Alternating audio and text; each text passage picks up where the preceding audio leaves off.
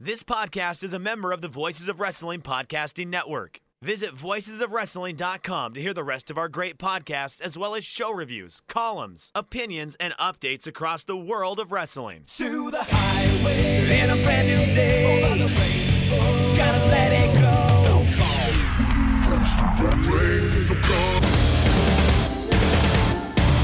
fast to finger down. Dance tonight together. Everyone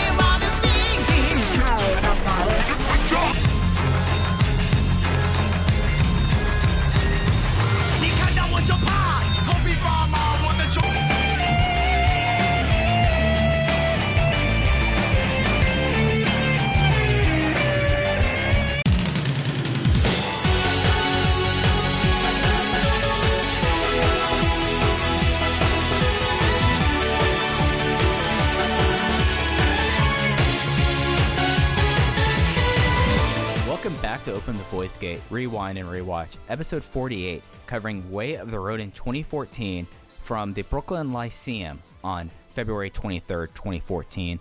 We are members of the Voices of Wrestling Podcast Network. You can find us on the Voices of Wrestling feed on our or on our own dedicated RSS feed on all podcast platforms and applications. You can follow us on Twitter at Open Voice Gate. If you'd like to donate to the show, just click the link in the show notes. It'll take you to our redcircle.com landing page. You click the red box that says sponsor this podcast, and you could set up a one time or recurring donation. No obligation whatsoever, but I would like to thank all of our previous donors for their support. I'm one of your hosts. It's your old pal, Iron Mike Spears, joined alongside my friend and co host, Case Low. And Case, the number is three now, and this is the last time we will have to deal with the Cursed Brooklyn Lyceum on this series. How do you feel about that?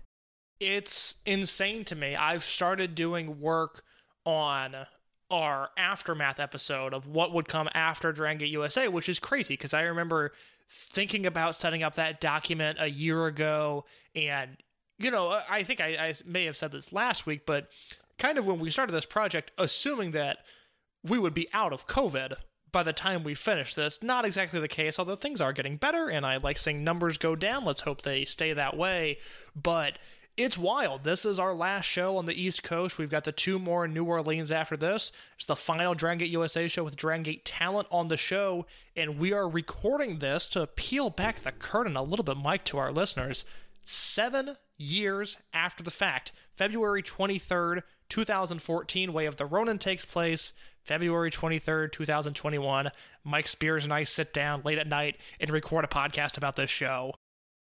You know, it, it, it's a nice bit of synchronicity. I, I, I appreciate it. I did not realize this until you brought it up in our pre-pro, and it blew my mind for a second. what, what were you doing February of 2014? What is the life of Mike Spears' life? I know we have a ton to get into, but I'm curious. What was your life like at this point? so I was in, I was entering my final uh, 18 months in Miami. Did I do anything for the show? Like at this point, like I hated the Brooklyn Lyceum so much. I did not watch the show when it came out. I was at that time I was training people at the archive I worked at. I was out of film school. I was at the time we got this. So this is peeling back the Spears curtain a little bit more than usual. We we were in the middle of this massive digitization that was happening because the archive I worked at, case, was the official repository for all of South Florida's TV stations. So we have all the footage dating back to the first TV stations in Florida, but we were digitizing it because uh, film and tape are fickle media. And we got this crazy robot. We got this tape robot, which this which probably sounds just like ridiculous, but it was a big deal. Where you would load up 15 tapes on each side. Inside the robot, we had four different computers and four different tape decks that would digitize it. And I was at that point concerned about like getting all these tapes cleaned for the service, getting everything getting going, and the fact that we bought this tape robot used from the UN because it was used in the Truth and Reconciliation uh, Committee for the Rwandan genocide. Okay, Mike, that's cool as shit. I'm glad I asked this question. I don't know what I was expecting. I thought when you said you were going to peel back the curtain more than normal that maybe you were going to talk about a girlfriend or get horny for a second. I'm glad you talked about the tape robot. That is awesome. I'm glad I know that now. No, I did not get horny. Instead, I talked about tapes that a robot that was previously used to digitize a bunch of uh, uh, testimonies about a genocide. I, I, I am never horny publicly. People don't need another uh, dude out there horny. That's badass. That's I you know, at this point it's 2014. I don't know. I hate my life at this point. Like I'm not a happy 15-year-old whatever. I think that's my s- freshman or sophomore year of college, which means it's bad. Things don't really get good until my junior year. And at this point 2014, my life pretty much exclusively is revolving around the world of independent professional wrestling. I remember watching this show live. I remember watching and pre-ordering the PWG shows we're about to talk about. I at this point I'm watching every Ring of Honor television taping. I'm watching every Ring of Honor live event DVD. I'm ordering Ring of Honor DVDs at a frantic pace because I was an umpire at this point in my life and I made a gross amount of money, like drug dealer quality money, umpiring little kids' baseball games. And at 15, I didn't have the wherewithal to save for college, and I didn't like I wasn't going out. I didn't have like close friends where I would just like hang out with them. Also, because I lived in the country and transportation was hard before I had a car, so my money would just go to Sinclair Broadcasting Corporation, which I have mixed opinions on. I kind of regret it in hindsight, but just Ring of Honor DVDs almost every week, either the compilations or the live events they would do. And I am just fully tuned into what Gabe Sapolsky's doing, what Ring of Honor's doing, what PWG's doing. Hey, Chikara's coming back. Let's follow this promotion. That I quickly jumped off that, but still, uh, that is my world at the time. and you know like you had like the perfect time in high school now in retrospect to like because this really was like the true start of the indie boom was happening at this time so ring of honor wasn't the mid-major that it is now and of course Chikara coming back pwg there's just was a lot of interesting things happening in the world of wrestling and you've picked some interesting shows that we're going to go over before we get into this way of the ronin show Yes, so we are going to start in Japan. We're going to do our Dragon Gate recap. Next week, open the Ultimate Gate. We will be back talking about Dragon Gate because there's a ton of stuff that happens in Japan and in the States that really affect the first show in New Orleans. So we're going to do back to back weeks of Dragon Gate content. Last time we talked about what was going on in Japan, Monster Express had formed, the Millennials had landed. Yamato had won the Open the Dreamgate title from Shingo Takagi, and then Masato Yoshino won it from him. And so we begin with Final Gate 2013, a show that featured Rocky Lobo, UT, and Yosuke Santa Maria beating Kagetora Kanda and Ryotsu Shimizu, Don Fuji winning a three way battle over Stalker Ichikawa and Batten Tamagawa. Mike, what can you tell the listeners about Batten Tamagawa? So Batten Tamagawa is someone that has an interesting link because he is from Kyushu Pro. He was someone that has had a lot of various comedy gimmicks and variations of Batten Tamagawa, but right now he's known as Batten Blah Blah, which is a great name, by the way. But mainly a Fukuoka guy. So I mean, you bring someone in who's local there. Of course, Fukuoka is in Kyushu. So, you know, it just was like a smart thing, and it was just Don Fuji just beating the crap out of people and getting the win. From there, we go to Gamma Kness and Super Shisa defeating CyberKong, KZ, and Mondai Ryu. And open the Brave Gate title match where Horiguchi defended the belt against Shiba. And then we went to our big three matches Triangle Gate three way nine man elimination match with the Jimmies winning the belts over the Millennials who came in as the champions, Eita, Flamita and T Hawk, and the veterans of Shima, Dragon Kid, and Masaki Mochizuki opened the Twin Gate match with Akira Tozawa and Shingo Takagi winning the belts over Naruki Doi and Yamato, and then your main event, Masato Yoshino defending the Dream Gate belt against BB Hulk. So this was the the launch of at the time one of the better Twin Gate runs. Like this was Doyama before they were really Doyama in a lot of ways, but uh, Shingo and Akira Tozawa was a great Twin Gate team, and this was like the kickoff to it, and it was the blowaway match of the night. Yeah, one of my favorite tandems that has ever been in Dragon Gate. I miss that team greatly. More on them a little bit later on, but we start 2014 in Korakuen Hall, January 16th, 2014. If that date sounds familiar, there is a good reason why, as we have a relatively uneventful Korakuen Hall show with Horiguchi, Kagetora, and Kanda defeating Fuji, Gamma, and, Stalker Ichikawa. Dragon Kid goes over on Yosuke Santa Maria. We see Kness, Arai, and Shisa defeat Hulk, KZ, and Mondai Ryu. A two count, three rope escapes rules match with Chihiro Tominaga and Shima defeating Kotoka and Ryotsu Shimizu. Tozawa and Shingo defeating T Hawk and UT. A semi main event of Susumu, Tanizaki, and Saito defeating Cyber Kong, Naruki Doi, and Yamato. But the reason this date might sound familiar is Mike, that main event opened the Dreamgate title match. Masato Yoshino defends and defeats Masaki Mochizuki in his 20th anniversary of professional wrestling. And this is one of the best matches in Dragon Gate history. It is perhaps secondarily to Mochizuki versus Shingo Takagi from Gate Destiny 2015 as the second best uh, Open the Dream Gate match of all time. Like, I think I like this one personally a little bit more. It just was one of those nights that everything turned on. Yoshino as champion. Uh, Masaki Mochizuki, who before this was like, I don't know if I'm going to get another big shot like this, but it's my 20th anniversary. I have this title shot, and I'm going to go out there and give it all I have. And they went out there and had 27 minutes, 13 seconds of one of the best matches you will ever see. Yeah, this is an all timer, and unfortunately, it's not on the Dragon Gate Network. It's a little bit hard to track down, but it's one of those matches. If you can get it in your hands, I mean, look on the Russian YouTube, look on the Chinese YouTube, look on the dark web. If you have not seen this match, it is 1000% essential viewing. One of the best Dreamgate matches of all time, which is funny considering that up to that point, it's really a nothing Korakuen Hall show. Yeah, I mean, I remember liking that. Now that I'm looking at this card, I remember liking that uh, tag match with Hulk and Shingo. Oh, not Hulk and Shingo, Akira and Shingo versus uh, UT and T Hawk.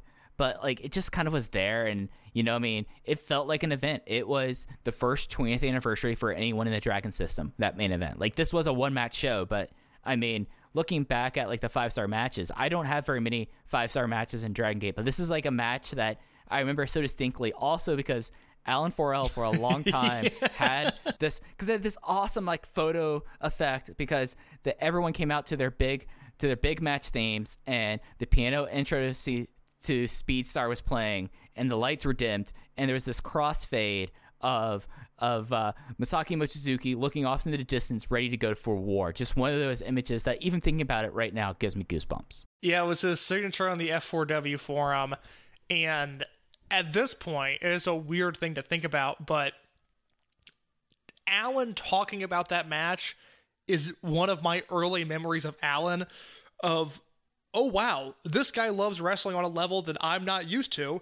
And as I remember telling people like on the forum I was on at this point in time, and this is a humiliating thing to say, but thinking like I, you know, I want to watch as much wrestling as Alan Forel. That guy sees everything and he loves it. And uh, well, we just recorded a four-hour podcast with him, so mission accomplished.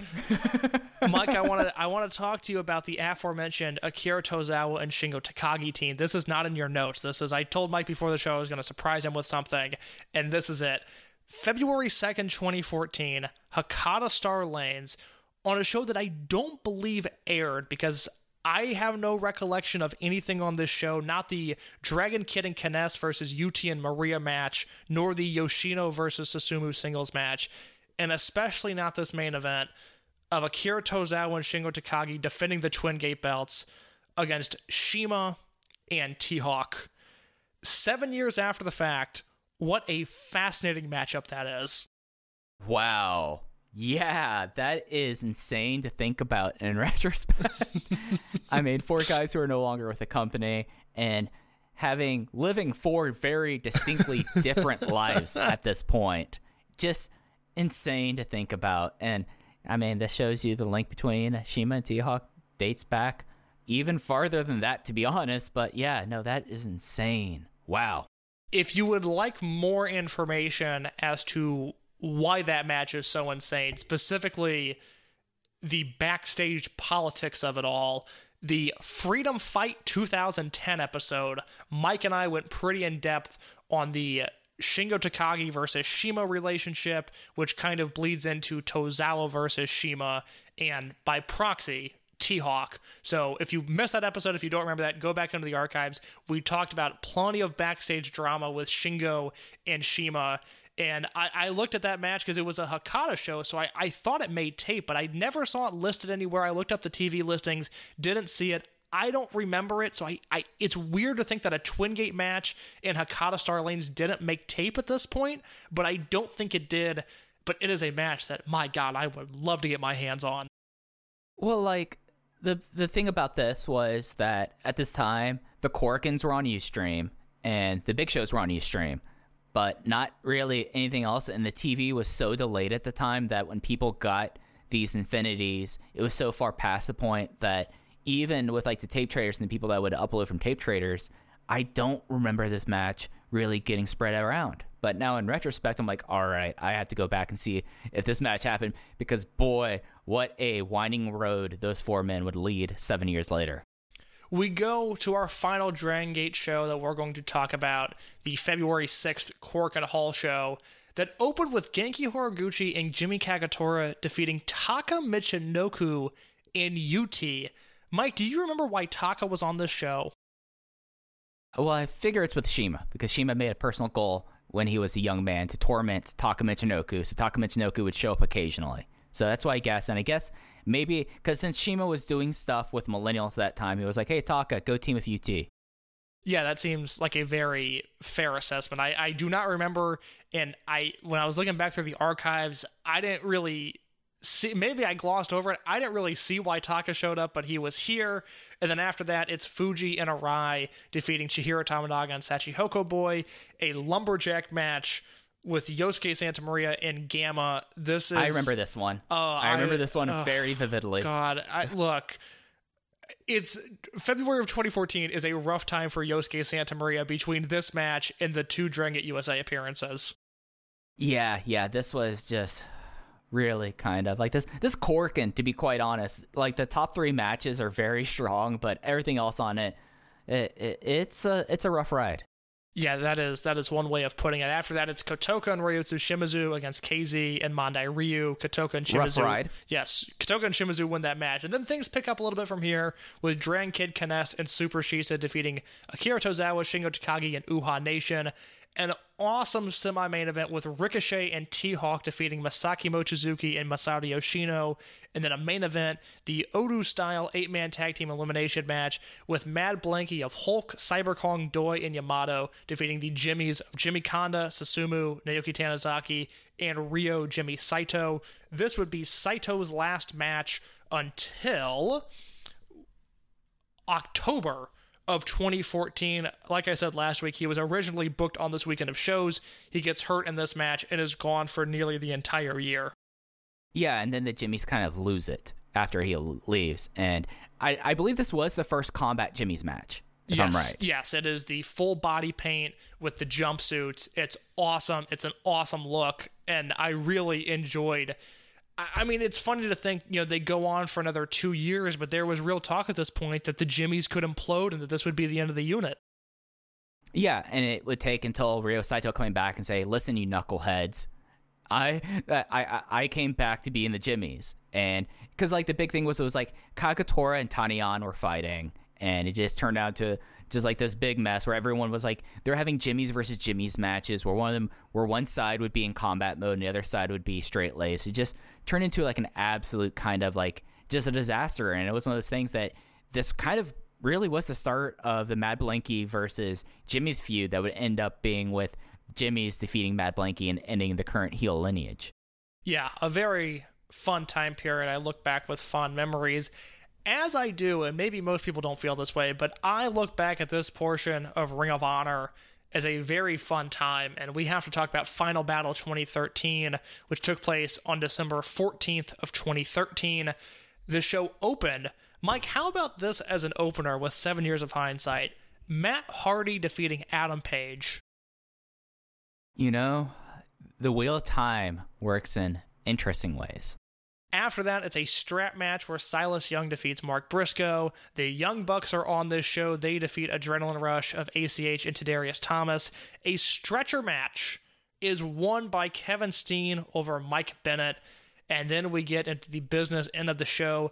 Red Dragon defeated Outlaw Inc. in a universally panned match where the crowd completely turned against it. And then, luckily, they picked back up because Tommaso Ciampa won the ROH TV title from Matt Taven. This was a four minute match where Ciampa destroyed the Hoopla Hotties. He took out Truth Martini and then he pinned Matt Taven. That was a really fun segment. And the show closes with two really strange matches. The semi main is Eddie Edwards and BJ Whitmer defeating Jay Lethal and Roderick Strong. And your main event is Adam Cole retaining the Ring of Honor World title over Jay Briscoe and Michael Elgin in a three way match. Mike, do you have any recollection of this show? So I do remember the Outlaw Inc. tag match because how bad it was, and it was like it's a very interesting time because I've talked about before like how much I loved Red Dragon. Like Red Dragon at this time was such a fun tag team, and you like look up and down like this is like Ring of Honor right before things exploded. Like they did it well. I believe they that this is when business really started turning around the Hammerstein. But you like look at this and you're getting a lot of Truth Martini at this time. Adrenaline Rush is still a thing, and it's just it's before the uh, it's before the decade because I remember very distinctly like we're about to get into the decade here. Like the decade will come after the end of the series, but it's like an interesting time because like the title's in a odd place. I believe Ciampa holds the TV title until Lethal wins, and then then Lethal's like march becoming a double champion. Yeah, Ciampa loses the belt shockingly fast. He actually loses the belt at WrestleMania weekend of this year, so he only has the title for really th- three months uh, January, February, March and defends it a bunch of times. He has a defense over Silas Young. At the anniversary show, which we're not going to talk about, even though it falls into our time period, he defended the belt against Hanson, which was a really fun match. That was kind of Hanson's coming out party in ROH, and then he lost the belt in New Orleans in a two out of three falls match. I think the decade actually forms at the television tapings in Nashville where Roddy hurts his neck because I know they're a thing by New Orleans, and I know in my heart of hearts that the decade is one of the most mismanaged things in Ring of Honor history. That act could have been so much more. I mean, I remember like how cool Adam Page's entrance video was for the decade. Oh God, I like look. I've got a document somewhere on my computer of 2014 Ring of Honor fantasy booking, which is a shoot. I that's 100 percent legitimate.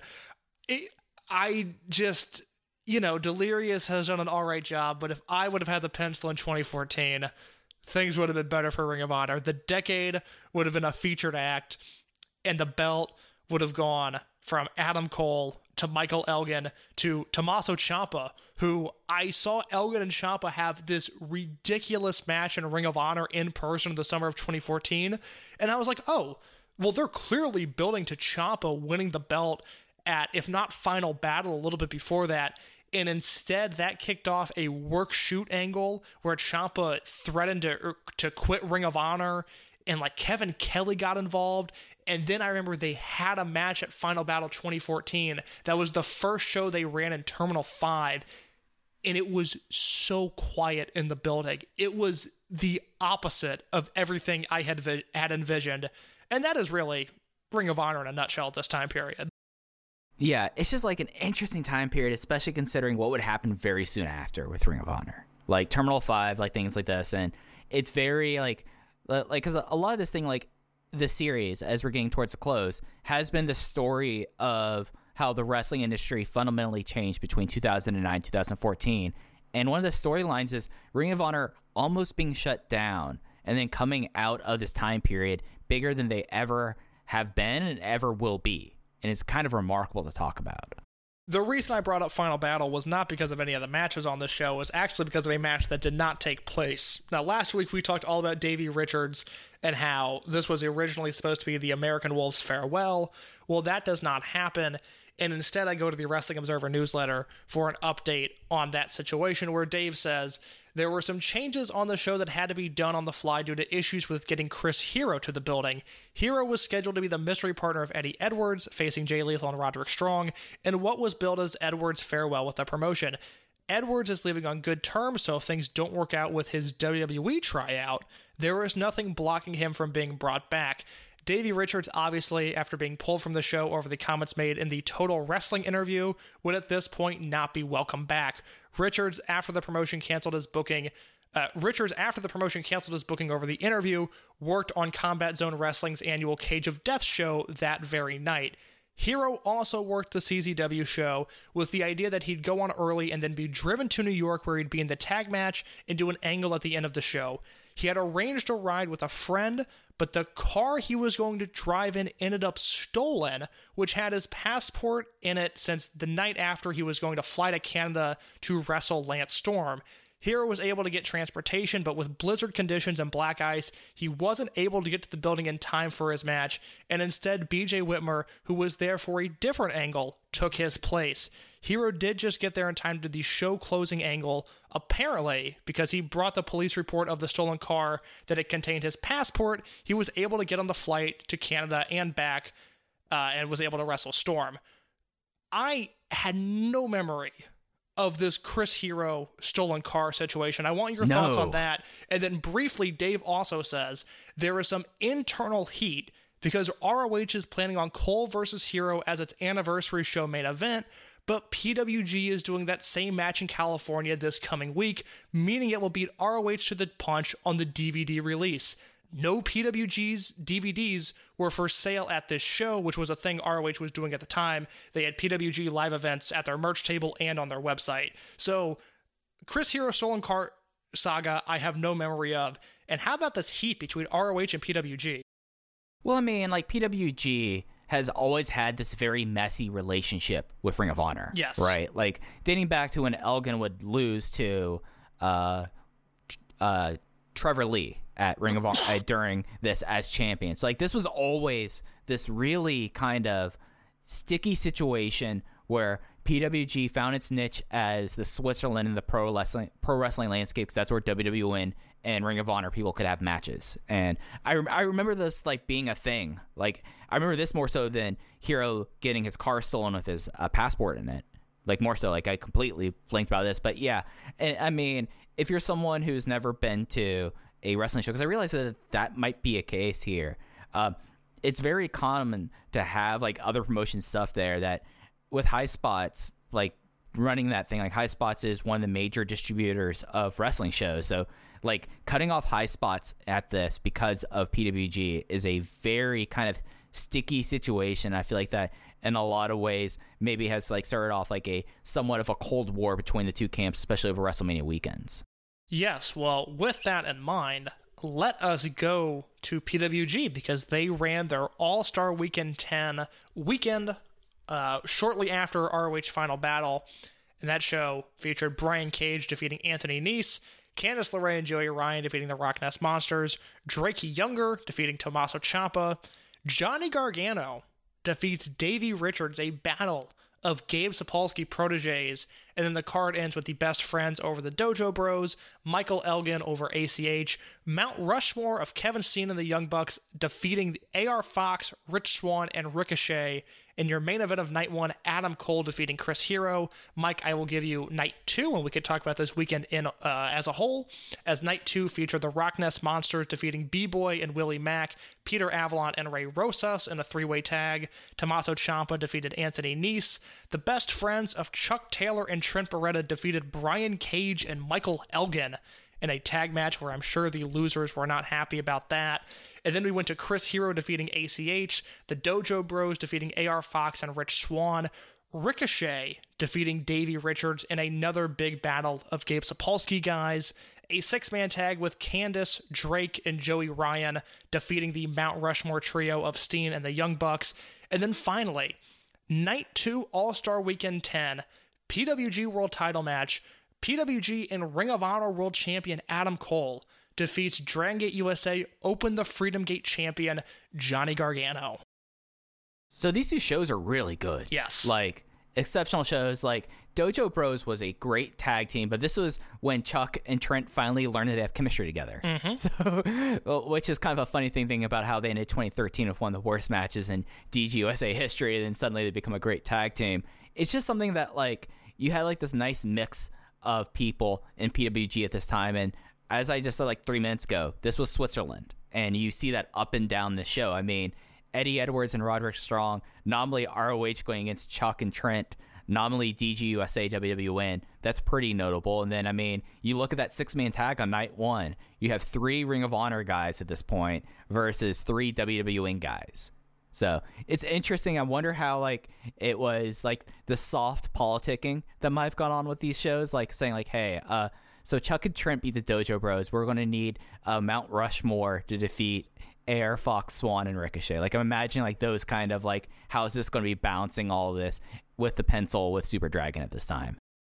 I don't know if anyone else cared, but I remember thinking that it was a really big deal at the time that Cole was wrestling Gargano when they Oh, were both was. champions. Yeah. I, I mean, even with the state of DGUSA, I mean, it still is a Gabe Sapolsky product, and it was Gabe Sapolsky's champion versus Ring of Honor's champion. So like that was a big moment. I- I I mean, big in context of this. Like this was like something that was like, oh wow. I remember the the chatter about this match. One more thing on the timeline before we get back to Dragon Gate USA specific things, but on February 1st, 2014, we had National Pro Wrestling Day from the Palmer, Palmer Center in Easton, Pennsylvania. Uh, This show was not quite the same as the first incarnation of National Pro Wrestling Day. It did feature a Colt Cabana versus Drew Gulak 2 out of 3 falls match that I thought was a lot of fun. Also, Dasher Hatfield versus Eddie Kingston. And then the main event, which was what really mattered, where the Colony, the Osirian Portal, and Icarus uh, defeated the Batiri and Los Ice Creams in a 10 man tag main event. And after the main event, it was announced that Chikara Pro would be returning on May 25th, as there was a big brawl at ringside, and then the side door to the arena opened and revealed a DeLorean, with the idea being that they are going back in time or forward, like in Back to the Future, as Dave says. 3.0 and Archibald Peck came out and were part of a big brawl that again ended with the announcement of the return of Chikara. Yeah, I mean, this is uh, kind of the last big Chikara moment in a way for me. Because I remember watching the show. Like, I did watch the show because this was like a free stream at the time. Like, they, yes, they that's put- a, yeah, that's right. It was. I completely forgot that it was a free stream. Sorry, go ahead. But that just brought back a memory. Yeah, but like you're like looking at this, and then like the big idea was at the time that there were all these mini promotions that this heel group was coming and shutting down. Like one of the ones you had the BDK shut down, one of them you had the Gekido shut down, and then like they came out and brawled, and this whole entire time was like Icarus was supposed to be the babyface in this, which is wild. But eh, but trying to bring back because like the big thing during this year off was that they made a really bad movie like talking about like Chikara and about how Icarus was trying to get the, the, the gang back together. It's called The Ashes, and they did like a film premiere, and it was terrible.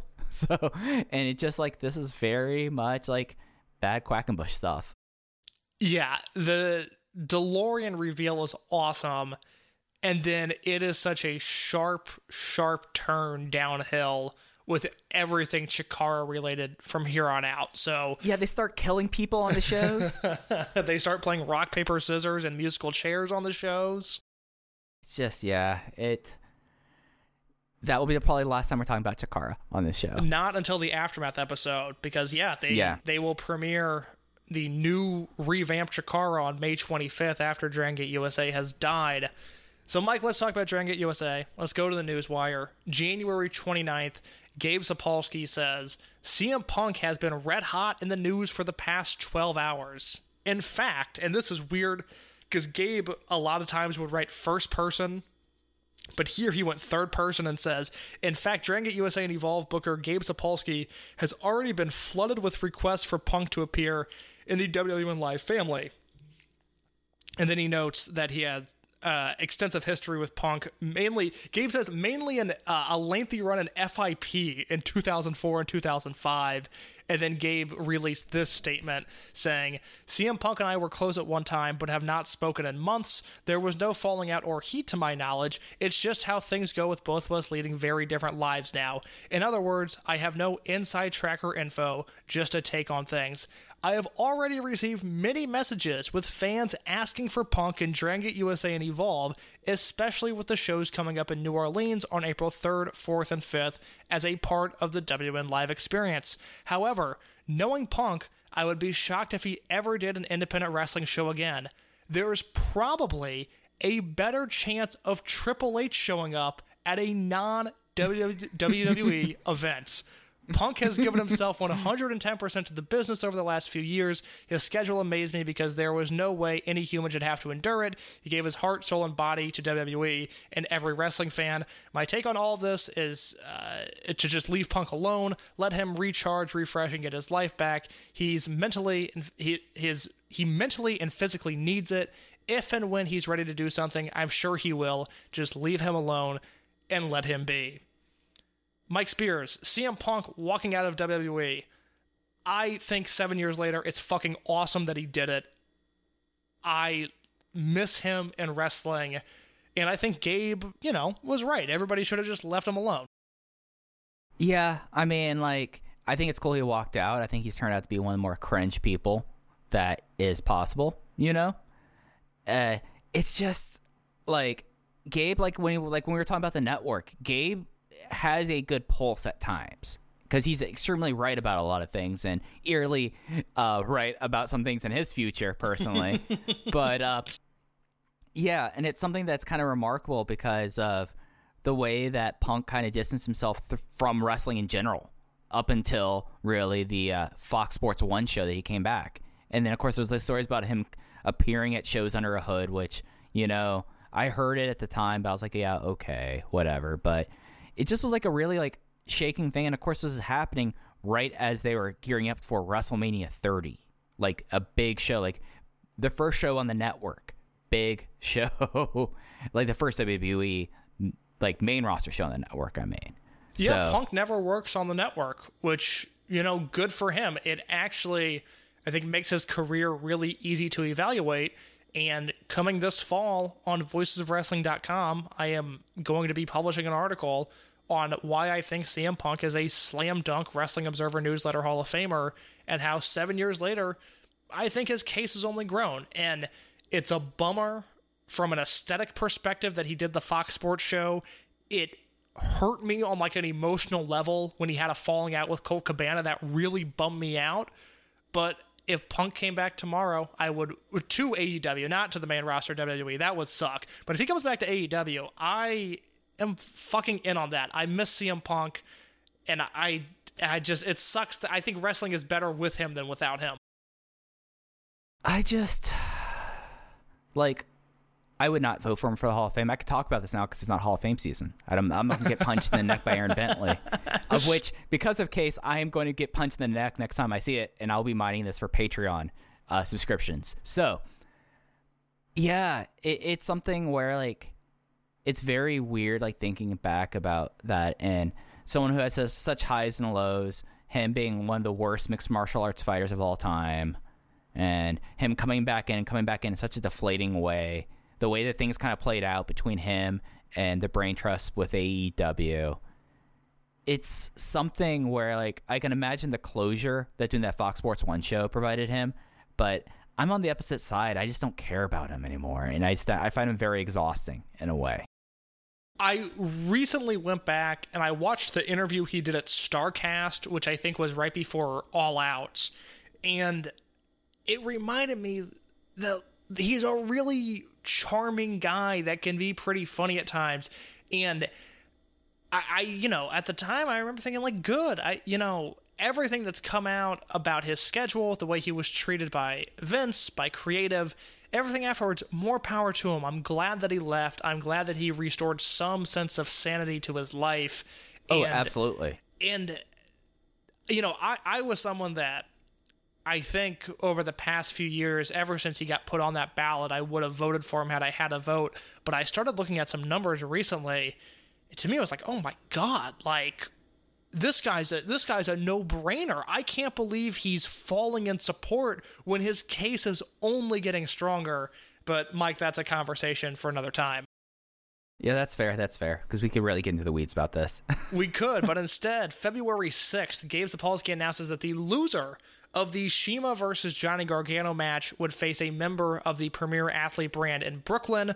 We talked last week about how Shima and Ryo Saito were booked on this show. So prior to Shima getting pulled, the announced card that we had was the winner of Shima and Gargano versus Roderick Strong, AR Fox versus Chris Hero, Fire Ant versus Jigsaw, and the loser of Shima Gargano versus a member of the Premier, Ath- Premier Athlete brand. And then once Shima got pulled, Gabe Sapolsky said this in the Dragon Gate USA Newswire. He said, We aren't going to announce more matches for this Sunday's Dragon Gate USA Live Eye pay per view from Brooklyn, New York right now. This is due to the fact that we want to have some freedom to be spontaneous and put together the best possible mass- matches based around the performances of those in the New Talent Initiative on Saturday. We can assure you that we will bring our A game to Brooklyn and not hold anything back when it comes to putting together the best, most exciting matchups. What do you think about that that statement from Gabe? well, I mean, you look at the cards and you see the people from the New Talent Initiative that got booked in different positions, and you know, uh, Tim Donst is still there. Uh, he he brings in Jay Freddie and Blake Edwards Balakis, but like the rest of like the idea of the New Talent Initiative really like providing people some like upward mobility. I mean, that didn't really happen until much later. Like Ethan Page and and Dragon Gate USA was such a non-factor that it really took until Johnny Gargano, like everyone started sponsoring people, and then Johnny Gargano sponsored Ethan Page. Like it was a long time before he became a, a figure from this point. Yeah, it's uh, it's a very it's a very strange weekend, and I, I'm ready to talk about it. Way of the Ronin 2014. I'm ready to get into it if you are. in the hobby, it's not easy being a fan of ripping packs or repacks. We hype ourselves up thinking ah, maybe I can pull a Ken Griffey Jr. rookie card, but with zero transparency on available cards and hit rates, it's all just a shot in the dark. Until now. Introducing Slab Packs from ArenaClub.com, the only repack that provides real value, a complete view of all possible cards, and clear hit rates for each one. Now, when I buy slab packs at Arena Club, it finally feels like I know what I'm getting. I was able to open an Arena Club slab pack, and and I'll be honest, it was a lot better than what you normally do. Say you go to a card show and there's a random innocuous brown bag of cards, and yeah, you can open it and look, it's going to be junk. You're you you know what I mean? Like you know what you're probably going to get in those. Maybe you find that fun. And sometimes I do. Sometimes I like just opening up cards and saying, "Ah, hey, look at some random cards, or whatever." But if you're really in this game to to find value and find particular cards, it sucks to have to buy these mystery packs, and it ends up being, you know, almost nothing, you know, nothing of value. Not with Arena Club. You can display again of all available cards, hit rates, grading, so you know that when you're opening up the slab pack, you are going to get something valuable. You are getting something good. And Arena Club, in addition to having those great slab packs we just talked about, is also a marketplace for card collecting, buying, trading, selling, displaying, all that sort of stuff.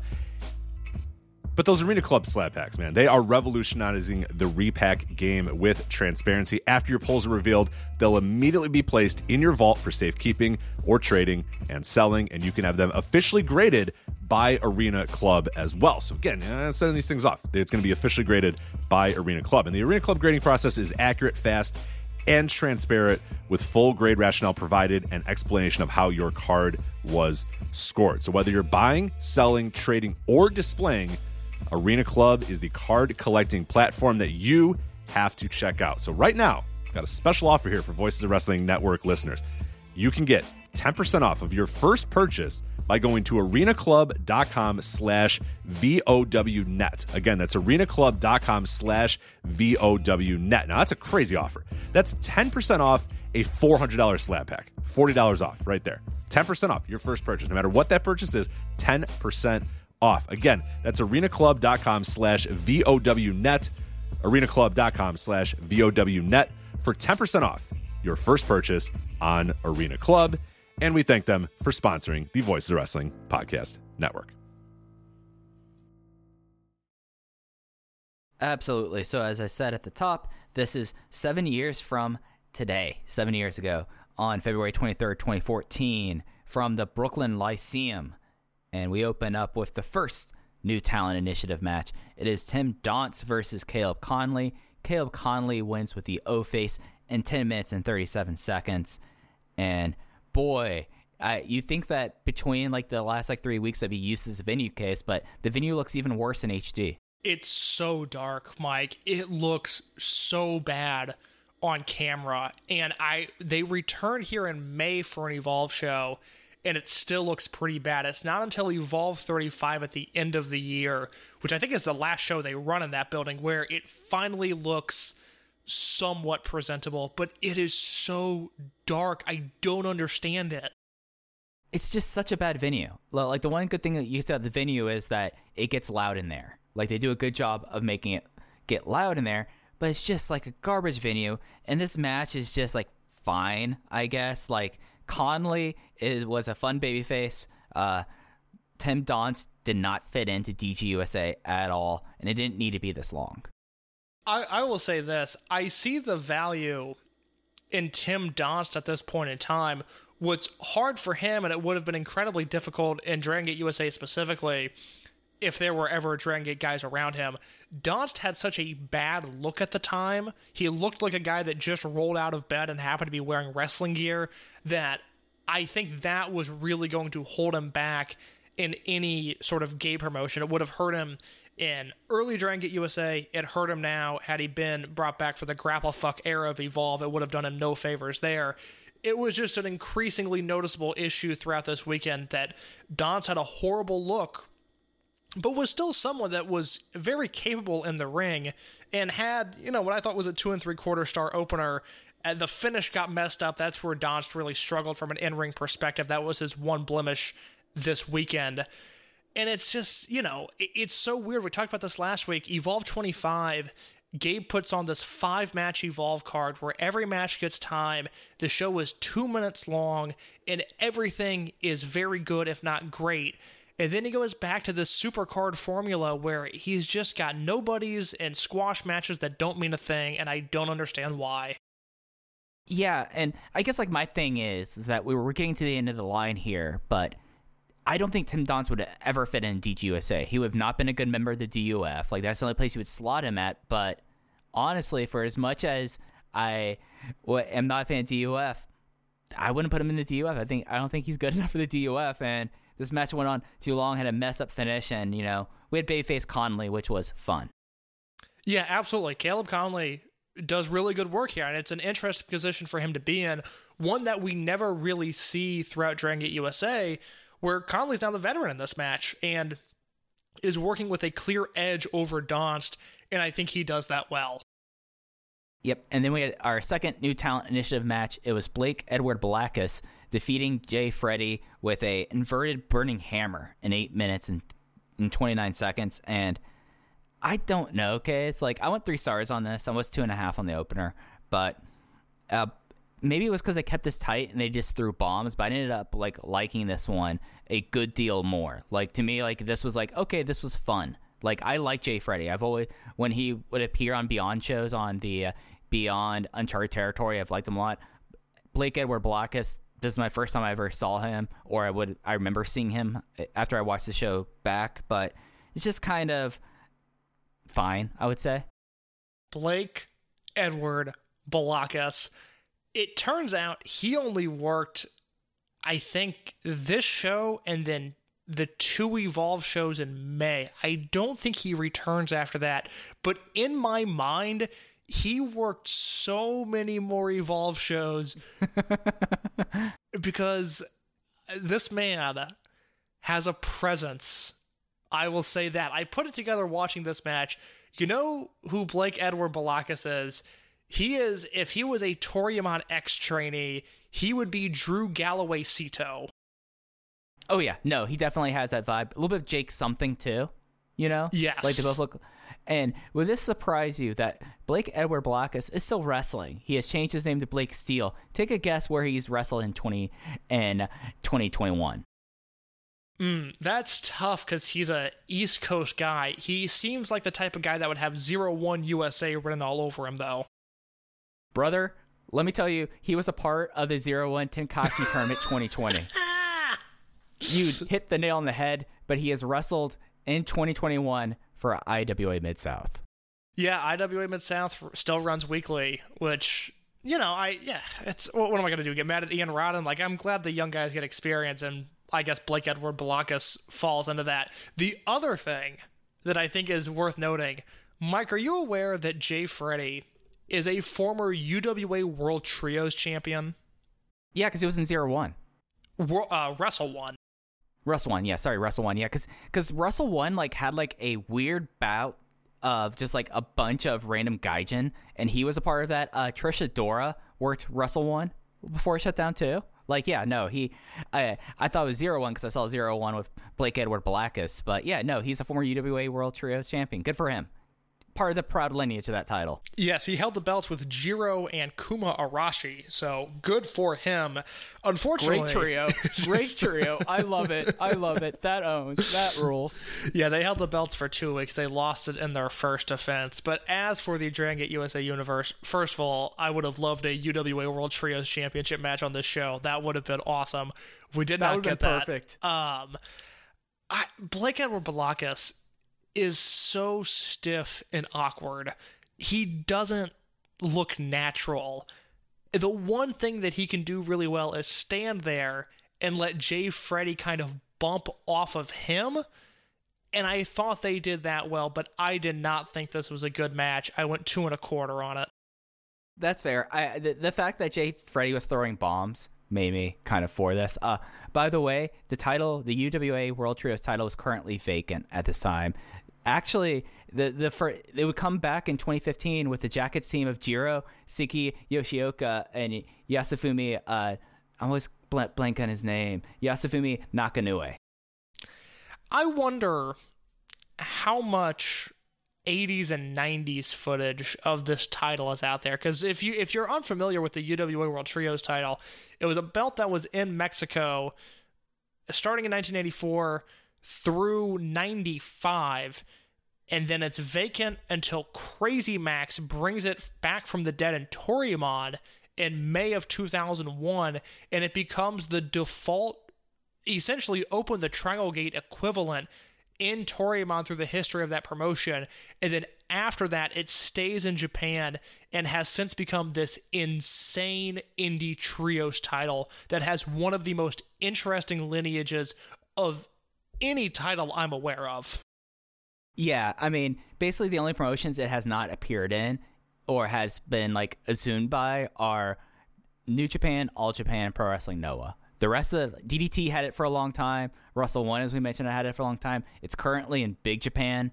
It just goes everywhere. And some of the trios that you'll have with this title. Oh yeah, El Dorado had it. I we, shouts out to El Dorado. Yeah, that this And- title has huge El Dorado vibes. I mean, you had El Cesaros Japoneses having a full year of champions because they won it in Mexico and they lost that at a Michinoku Pro event. The Wrestle One lineage is especially insane. Listen to this team. They won this belt in December 2016. Jun Kasai, Nosawa Rongai, Shuji Kondo. Hell yeah. I love it. It's great.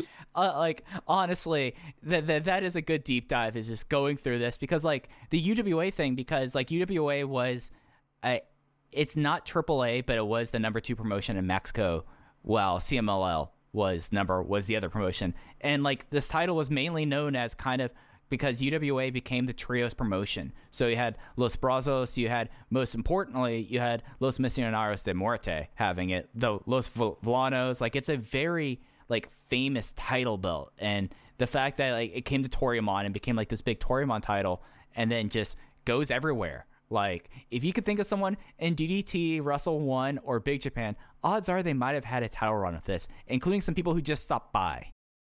I love it. It's a fascinating title, and that's just looking at it from the Japanese perspective, let alone the fact that Fatu, Great Kokina, and Samoan Savage won this belt in Mexico in 1991.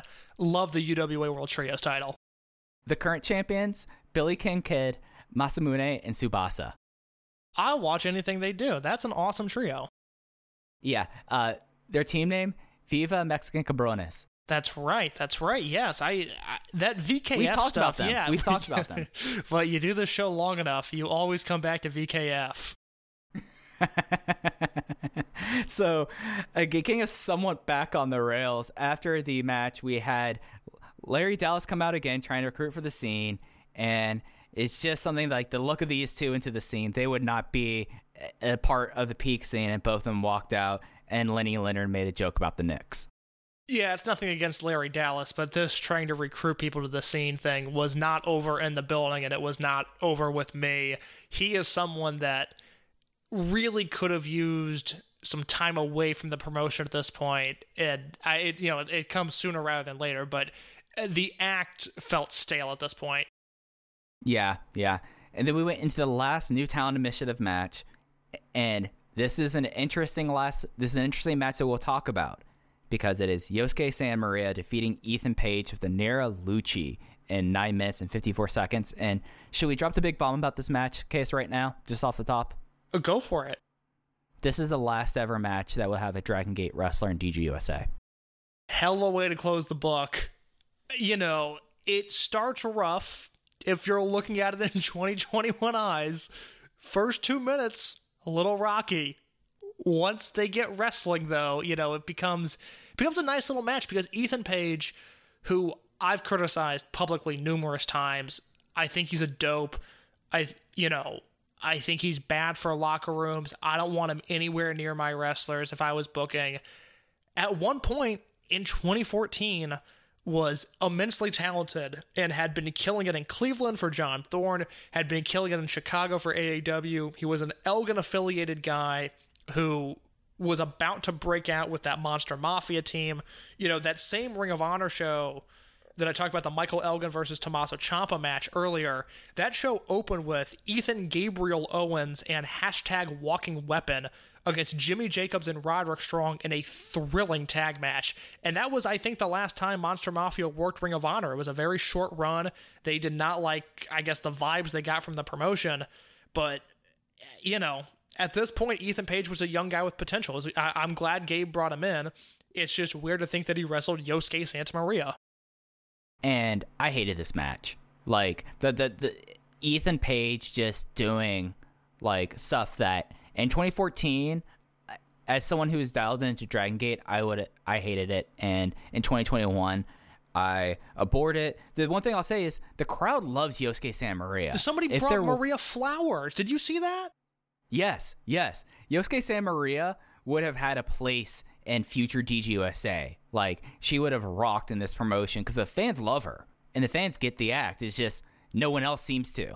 And I feel like that it, it's something I will say that during the period of this match, there are some gears that kind of click on. And like, oh wait, Yosuke is a face, and they finally kind of treat her like a face by the end of it.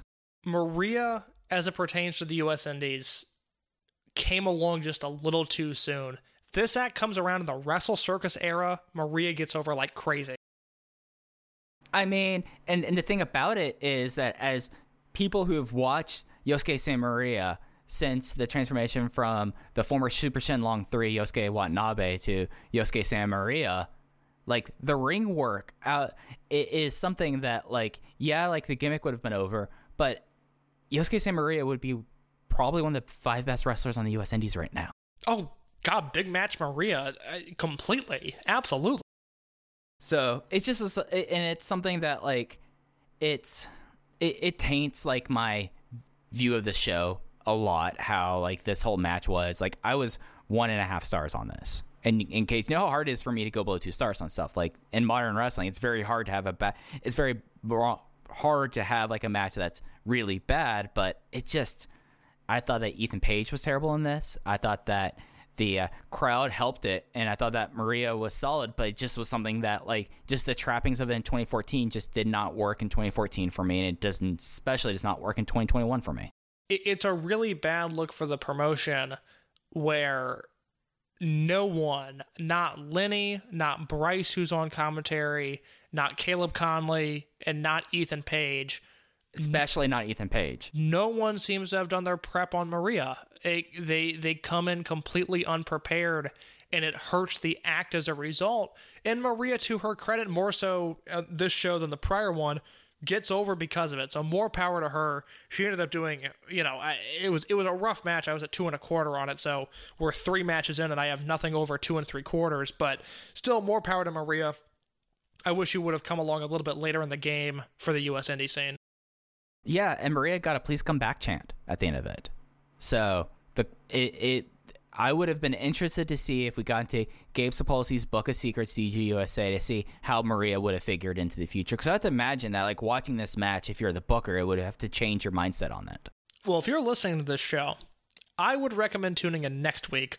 Open the Ultimate Gate 2014, where we have some scoops with a Z as to potential Dragon Gate talent that could have been brought over to America either in New Orleans or after New Orleans. Obviously, nothing ever happens after New Orleans, but there were some plans that we, we, were, were. we were able to take a look at. News that was certainly not public. I don't know if anybody has ever heard this before. So keep that in keep that in mind for next week's episode.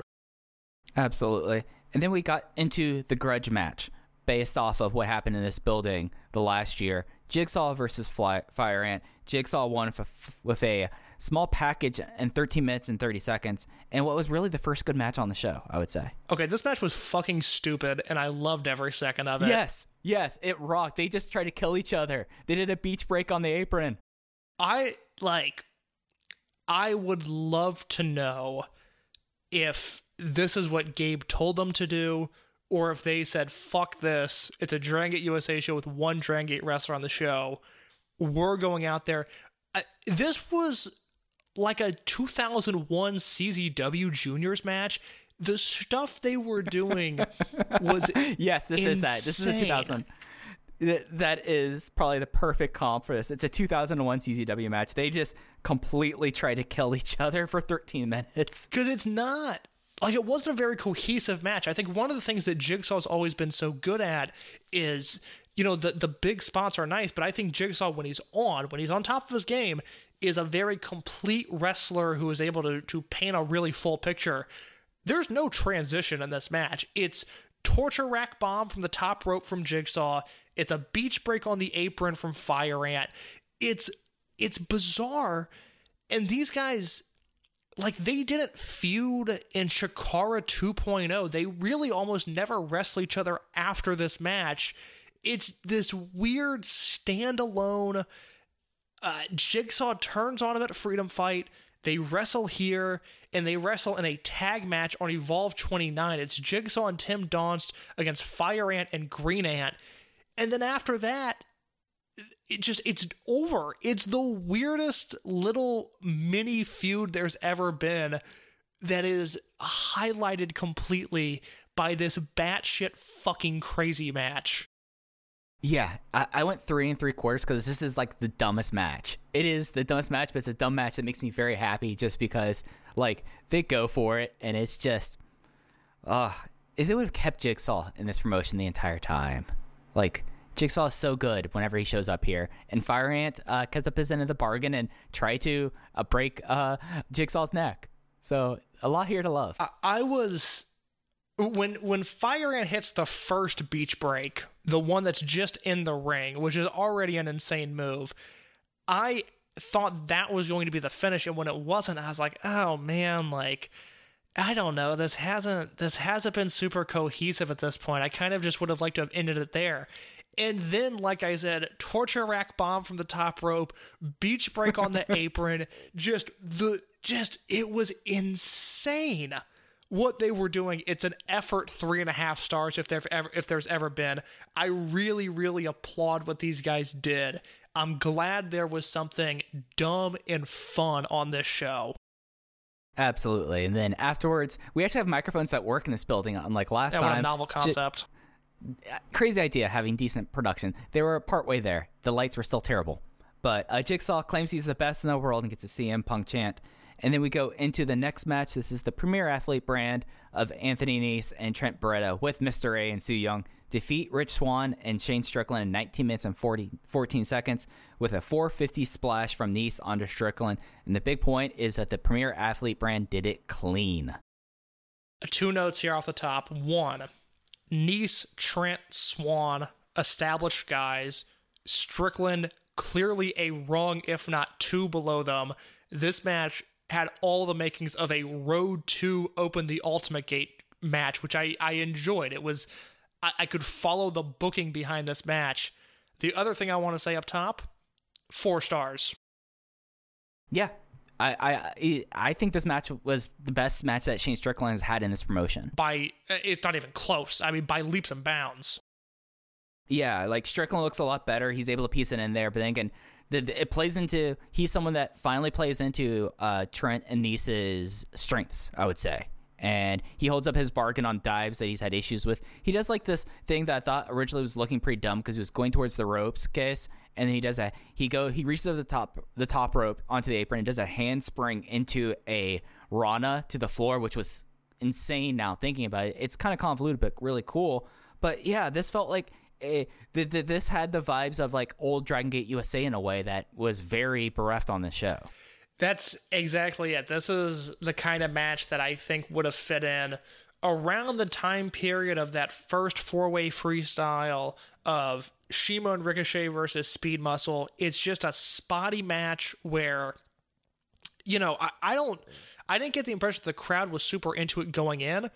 I, I will say there was a moment where Swann and Beretta, who had had the singles match in this building on the last set of Dragon USA shows, they have a pretty extended stare down here that the crowd gets into, and from there the crowd is really into this match. It's the, for me, it's again the Rich Swann show. I think he is just brilliant in this match, selling his ass off the entire time. But uh, you know, at this point, especially after the show we saw last week, I will take dumb matches like Jigsaw and Fire Ant, and I will take fun matches like this one. These were four guys that went out there. They did what they know how to do. They didn't get over ambitious, and it completely worked for me. Four stars. The the one thing I'll say, if they maybe would have carved off like three minutes, I would have gone higher on this match. It- they could have tightened this up. Yeah, it's weird if you really start to analyze this match because they got the heat on Rich Swann and then had Shane Strickland make a hot tag, which I, I- it's just it's strange to me. I don't. I it was just weird that Strickland was the one that got the shine here, but uh, from a very macro level, match was very fun. It's hard to nitpick this late into the the dying days of Dragon Gate USA about who should have gotten the hot tag and who should have sold more. Right, right. And then afterwards, we had uh, Anthony Nese cut a promo about getting even and then being premier. He then promoted Mr. A, saying, "Hey, last last night." Mr. A had a challenge. We saw that Mr. A is now the star. Then Sue Yung announced that they'll be extending the brand and says that Rich Swann does not qualify. Rich Swann then grabs the mic and serenades Sue Yung, talking about them getting together the previous night. And that's how we went to intermission. What a way to go to intermission. Coming back from intermission, the Bravados come out and they come out with a few jobbers. There's a Young Bucks champ. Harlem Bravado calls the last match not wrestling, which, you know, kind of plays into like, okay, that was like a spot. Like the last few matches have been just just CZW 2001 core. Uh, brings up his grandma, the lawsuits and the tag rules, and eventually brings out Moose, the front, the offensive lineman for the Bravado bandwagon, and then it's Moose versus Earl Cooter and Xavier Fate. He defeats them very quickly with a squash with a spear.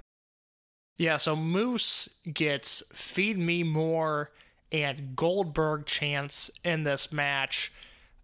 It- you know, he looked fine. He looked inoffensive. He did what he was supposed to do. I- I'm curious, Mike, from your perspective, were you at all bothered by the idea that the premier athlete brand, as of this match, is Sue Yung, yes, but Anthony Nese, Trent Beretta, and the big guy, the muscle, and Mr. A.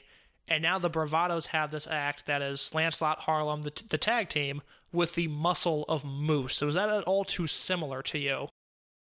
You know, I did not think about that until you brought that up. Uh, I would have spaced it out more, you know? it, it feel like seems a little a little lazy to me. We're we're doing the same thing here. Tag team, heel tag team with a muscle. I got it. And, and really, at this point, there is a lot of pretty lazy things that happen in this promotion. So it doesn't surprise me. But I told now that you bring that up, yeah, no, it comes off as lazy. Well, that, I, that's I just why like I liked the the prior tag match so much. Was again there was an actual booking hierarchy that you could follow. Shane Strickland was not on the level of the other three guys, and it ended up playing into the finish of that match. That's why I got so much. Uh, that's why I enjoyed that as much as I did. Yeah, and this is just like a squash match. Like this could have been like a two, you know, the, like it very well could have been something like that. Like it was just like out there, and it was really like a segment to really hype up the next match in a way. And that next match certainly needed some hype. Yeah, then the, because after the squash, Harlem Bravado brings up Orange Cassidy saying he has a concussion. That brought up brought out uh, Chuck Taylor and Drew Gulak. Then it was the Bravado Brothers versus the Gentlemen's Club of Chuck Taylor and Drew Gulak. The Bravado Brothers won with a gentleman's agreement after a distraction from Moose onto Drew Gulak in 12 minutes and 17 seconds. Oh boy. Okay. Well, this wasn't any good. The Bravado's luster has certainly worn off. Yeah, it is. It is not there. Believe it or not, tag teams are typically better when they're wrestling the Young Bucks. And with all due respect to two guys I like, not Chuck Taylor and Drew Gulak. I, it's a frustrating match because again, I just think these these tags have been so clunky. There's one moment that I liked where Gulak did a submission that I've never seen him do before or since, where he put one of the bravados in a sharpshooter, but then turned the sharpshooter into an ankle lock. And it looked deadly. I, I can't believe that's not like a regular thing he did, or at least I don't remember it being one, because I thought that looked great. But the real issue with this match is it's 11 and a half minutes of subpar tag team wrestling, and then the finish is set up to where Gulak has one of the bravados and an ankle lock. The referee is distracted by the other bravado on the floor, and Moose comes in. And I don't know who got set up in the wrong spot, but Gulak has to completely turn around and walk to the other side of the ring with this ankle lock so Moose can get in position to spear him. And it's just a sloppily done finish that really dragged this match down. Because then after that, Moose hits the spear, then the Bravados get the pin. But getting to that spear was really, really clunky. And these two guys and these four guys had no chemistry. No, whatsoever. not, not at all. like really prolonged heat onto Chuck Taylor, and Chuck does a tope that I swear that Lancelot did not catch whatsoever because you heard a thud. So it is just really just nasty. Two stars. It's just not good, and it's something that like you see like an act that is working, like the Premier Athlete brand, and then you see the Bravado Brothers, and that just kind of exist. And whatever heat and rub they got from the Young Bucks is completely gone at this point. it's a bummer because as we've gone through this series, stuff like the DUF, stuff like Jon Davis, that stuff I think has been better than people have given it credit for. I thought the Bravados were going to be a similar story after that Young Bucks match, but that has not turned out to be the case. No, no. It's just it, it really does feel like like maybe that Young Bucks matchup. Case, are you familiar of with the term of a dead cat bounce? Uh, no, I am not. So it's a term often used in finance about like the last spike of a company or a business before it completely tanks. So maybe that match was like the dead cat bounce of the tag team division. You know? That is certainly one way of putting it. I think that is a very accurate comp from what I gather. Yeah, no, it's something that like it, it, it's something that's used really more in in stock. It's like a short-lived recovery of an asset before, like from a pro a uh, prolonged decline that then immediately goes back down. So in a lot of ways, and there might be people here who disagree with this. What happened with GameStop was a dead cat bounce. I think the stock market is stupid, and I cannot entertain people talking about it for long lengths of time. I'm glad you made that comp. It's well done. Good job by you. Stock market is a dumb topic that I don't like thinking about. Yep, yep. I was just using it there because it worked there. No, and then that was got- not a critique of you. I like what you said. separate thought, different thought bubble. I think you're a weirdo if you pay attention to stocks. Fair, very fair. I mean, it's the same thing like with like top with Top Shot, you know. Like that's the like, the most bizarre thing I've heard over the last like six weeks. Is that like the even NBA more so. thing? Yes. Yeah, I don't. I, I don't understand. I, the I, look. I I really try to have a good grasp of digital content, and every once in a while, I am just throwing for a fucking loop. Well, like it's it's all related to the blockchain and that ridiculousness and li- like you know the GIF, uh, the Nyan Cat gift of like the the the rainbow colored cat that like flies through space. Very familiar. Okay, I didn't know if that was before your time or not, so It, like, that's why it I went. was, but I'm aware of it. So there was an auction done because now they do digital art auctions, and the person who like drew this GIF did a new version, like a high definition version that they did on the blockchain. That this special GIF, because there's only one of those, was sold for approximately six hundred and five thousand dollars. So Chris Hero versus AR Fox, Mike. I, I I'm glad to break your brain a little bit there. So yeah, we get into the Evolve Championship match: Chris Hero versus AR Fox. Chris Hero wins with a stretch plum in 21 minutes and 11 seconds. We have a title change. He is the second Evolve champion. this is a really interesting period of Chris Hero's career because he's still at this point kind of has his NXT body, which means we're not quite at the point where he's bigger than everyone and can bully people around, but also his I guess the way he made his bread and butter on the indies the first time around that modernized world of sport grappling style seemed a little passe at this point. That kind of felt like an old routine, and and that kind of creeps up in this match. You know, I- Hero obviously became such a good wrestler in 2015 and 2016 and 2017 prior to getting re-signed that I think people forget when he returned to the scene. It was not smooth sailing at first. You know, he's got the Gargano match. Florida, that evolved triple shot, uh, the Ricochet match was solid, and that that was that was a high point for him.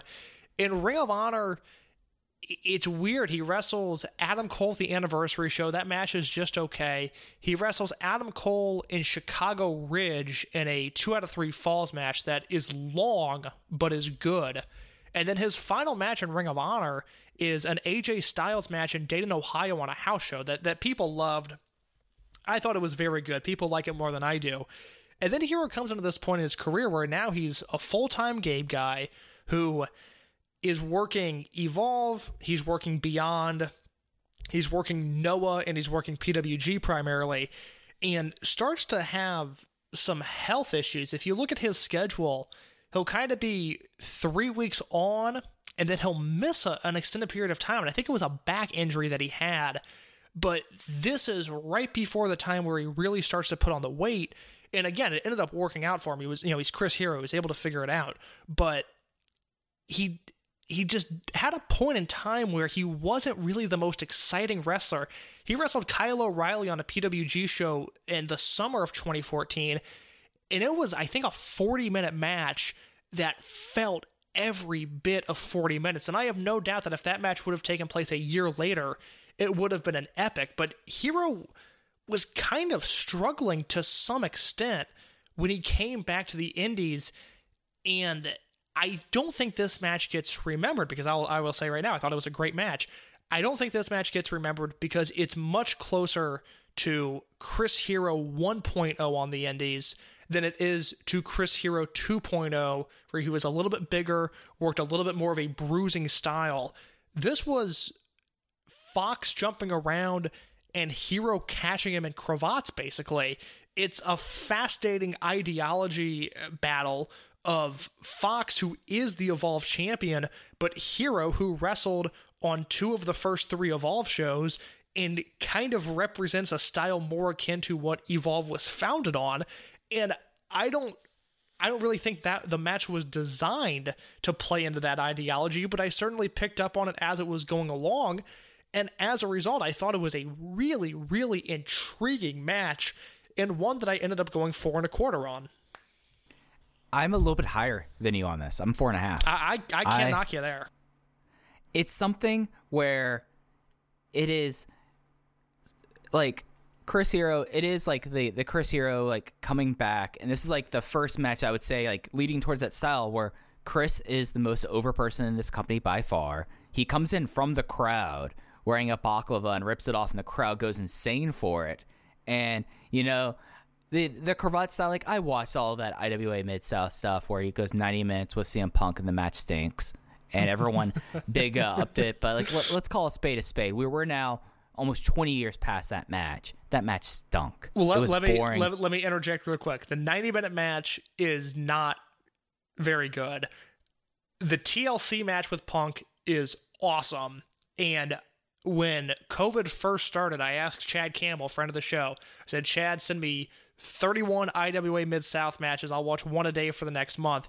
And I did. And a lot of that stuff was like 2002, 2003, 2004 Chris Hero.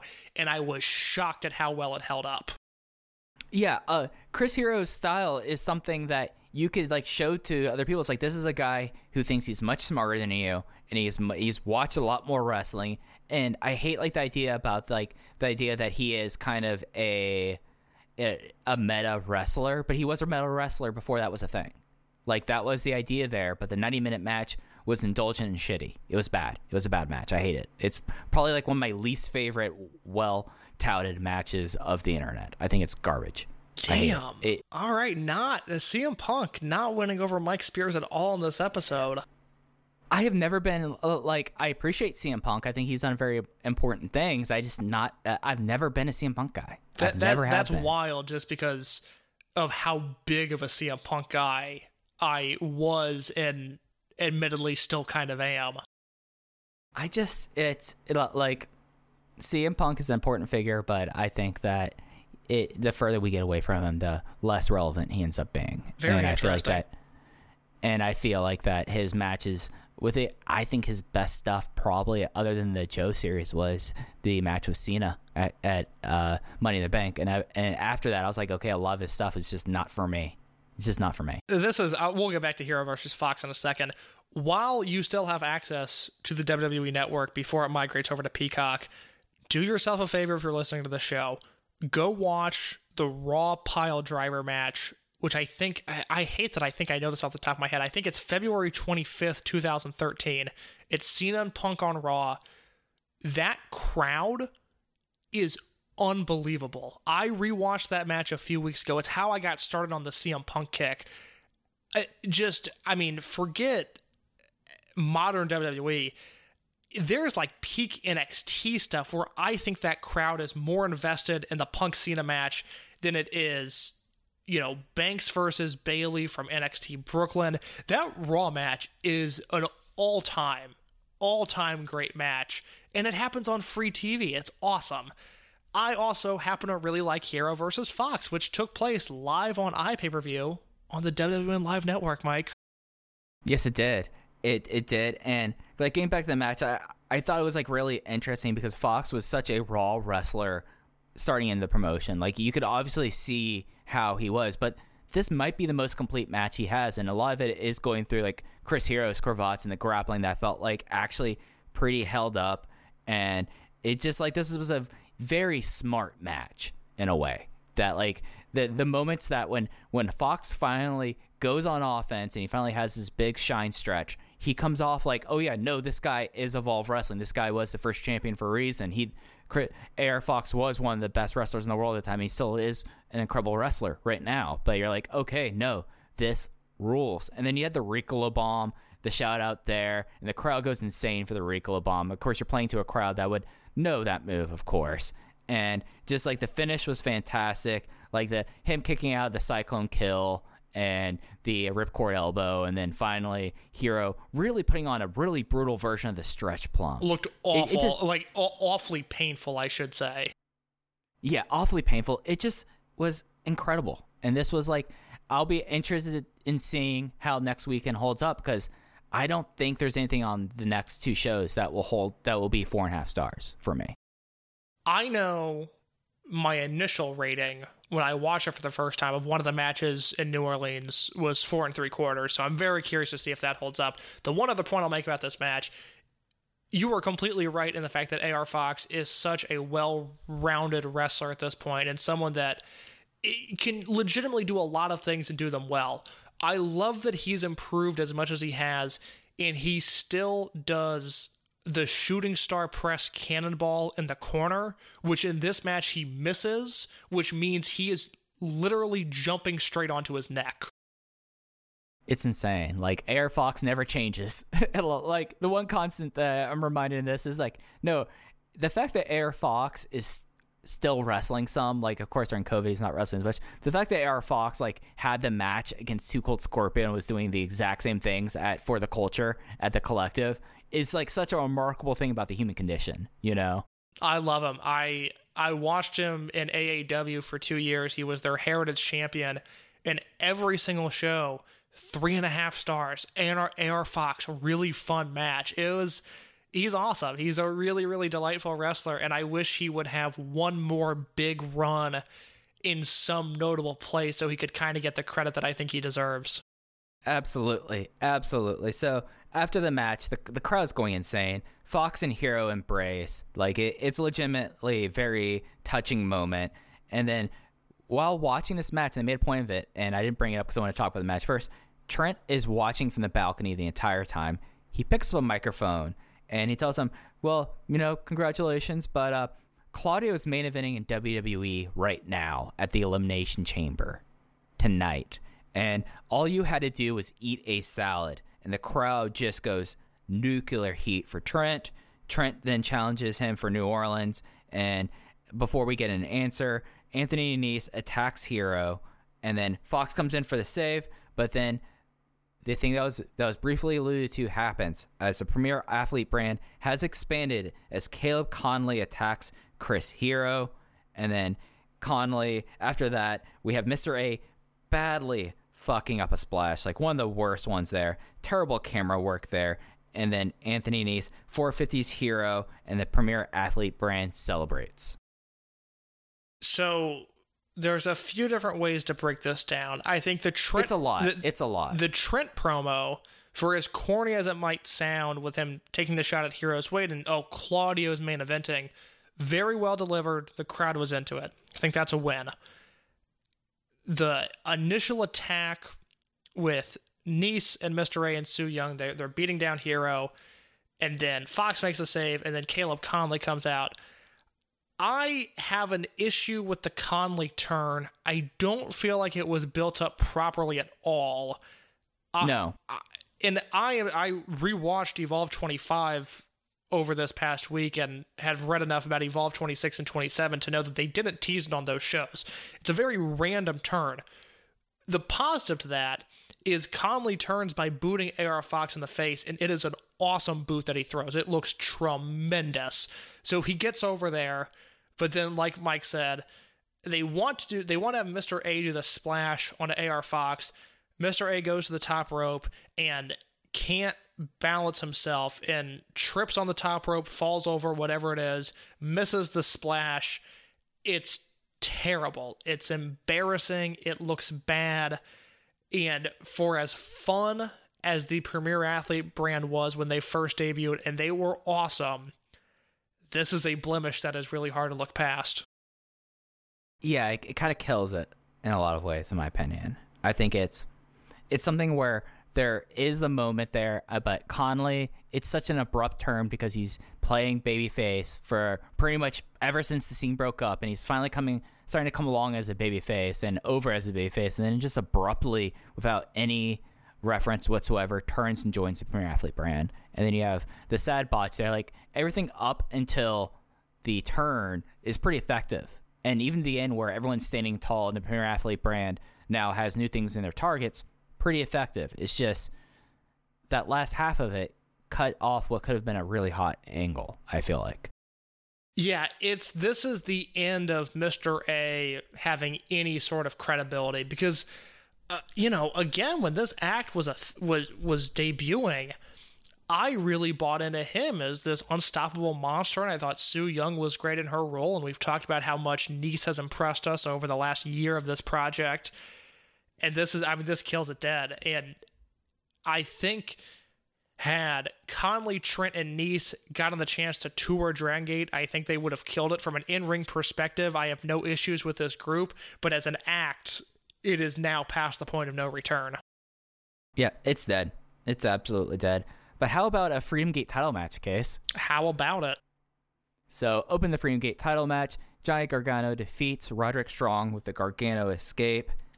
And I I have a lot of issues with this match. Like the match is fine, but what happens around the match really bugs me. Okay, so what what were your thoughts about this match before we get into that? in ring, I thought it was absolutely tremendous. I also have it at four and a quarter, so the show ends for me with two four and a quarter star matches. It's everything you would think Johnny Gargano versus Roderick Strong would be. It's an athletic, hard hitting, American indie style of match where Strong is making his debut in the promotion. He's a fighting babyface, and he really pushes Gargano to his limit, knowing what's to come knowing the end of Gargano's reign, I think this is the perfect final defense for Johnny Gargano to have. It's something where I felt like that the match the mat work was fine, but what happened around the match just completely took me out of it, both from a production side and just felt really staged and artificial to me.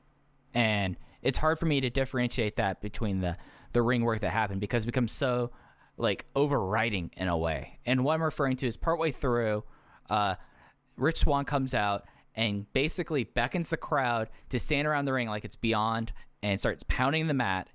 They cannot use the hard cam at all at this point because the crowd is standing up and the hard cam is not elevated enough so they can't shoot over them. So they have just the camera in the corner and the camera and the uh, on the floor and their white balance and their contrast are completely different and you can't get like a good vantage point for us of it and it just feels really fake to me and it, it brings down the match to me. I was three and three quarters on it. I feel like you're absolutely right about the ring work side, but this trappings they put it in felt so artificial, and it just really brought it down to my eyes. So, well, first of all, it's very funny that you said they crowd around the ring like they do it beyond when I would have gone for PWG or WXW as the comp there. But yes, you're right, beyond. Uh, I knew the crowd kind of swarmed the ring like this. I had no memory of Rich Swann coming from the back to cheer on Roderick Strong to lead the crowd in doing this. That was shocking to me. I, didn't see it coming, and I I didn't like it. I, I think we're on the same page there. Once the crowd is there, though, I am not bothered by the production things you were. Now, obviously, you know, white balance stuff is inexcusable. That stuff should be taken care of. But I actually think it kind of played to their advantage because this is everything that Gabe had promoted the Brooklyn Lyceum as being. It was now the true Fight Club atmosphere. And specifically, and I, I guess I, maybe it's just a a style or a preference, but they put the guy that was filming on the floor, they put him on the apron at that point, and I really liked the footage from that camera where he's standing on the apron, and it's not it's not a shaky cam, but it, there's definitely some rawness and some rigidness to the shots that he was that he was filming because Gargano and Strong are running around the ring and they're hitting each other really hard. And I really liked the angles from his vantage point. I actually think it added to the match because this was everything that we always heard this building was supposed to be. And I think it's the only time that this atmosphere was captured in this building. There's an evolved uh, tag team title match at Evolve 35 where they do a crazy brawl and AR Fox ends up doing a swanton bomb off of the balcony to the floor. And that is very cool. The crowd is very into that. But that's a, you know, that could have been done at any venue with a balcony. I think the overall landscape, everything that happens in this match, makes this match feel special. I really wish it would have happened organically. I'm annoyed that Rich Swann kind of led this charge, but the end result was so good that I really don't mind. I, I completely understand. I completely understand that. Uh, it's just something that for me, it just immediately took me out of it, in a way. And yeah, it's, it, was it was jarring seeing Swann come out. Like I said, I had no memory of him doing that, and so when he did it, it took me a second to accept it for what it was because I was also very turned off by it.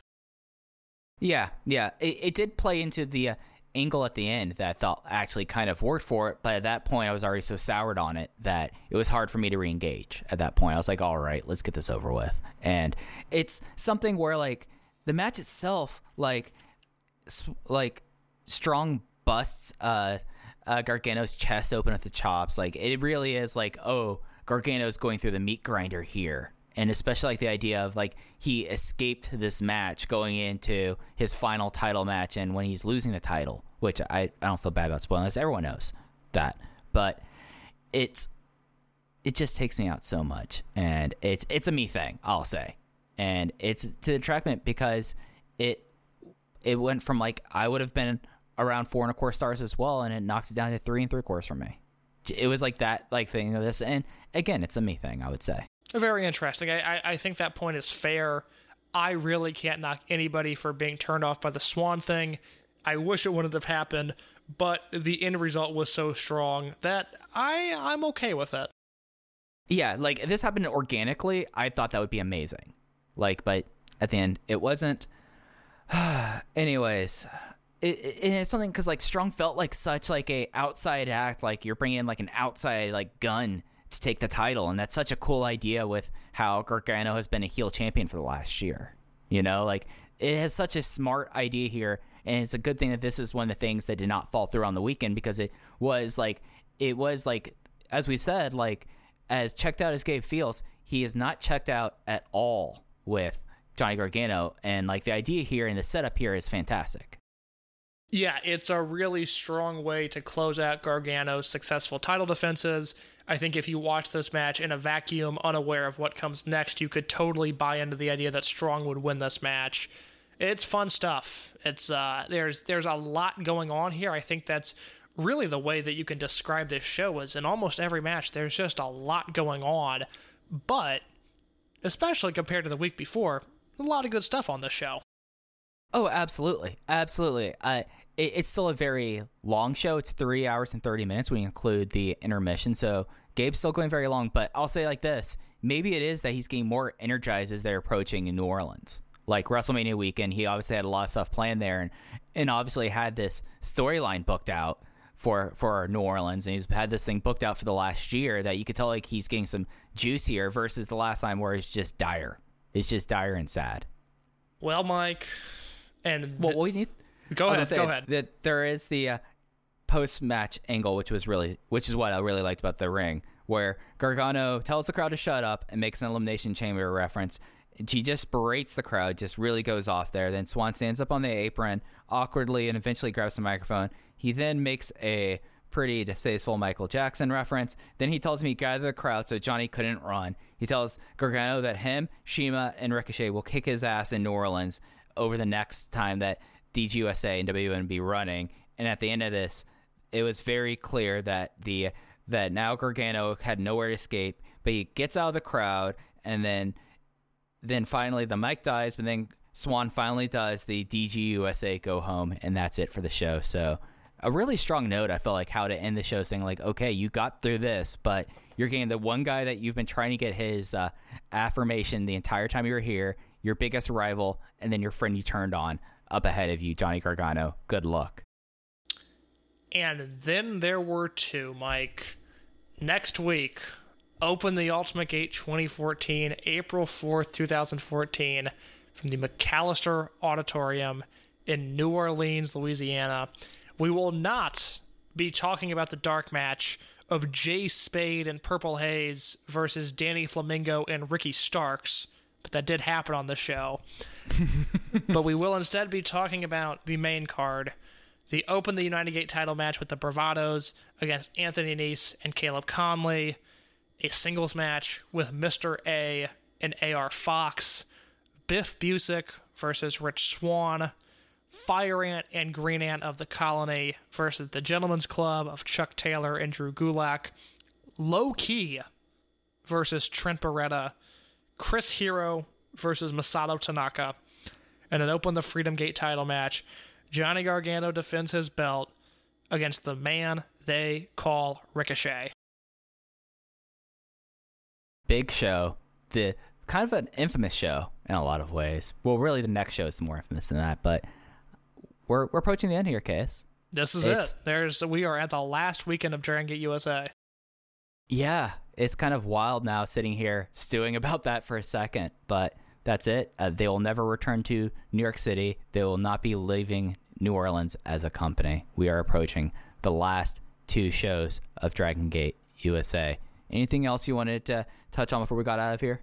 No, sir. Next week, Dragon Gate Japan, how it pertains to Dragon Gate USA. Some scoops with a Z about possible Japanese talent that could have been on these shows, and then open the Ultimate Gate.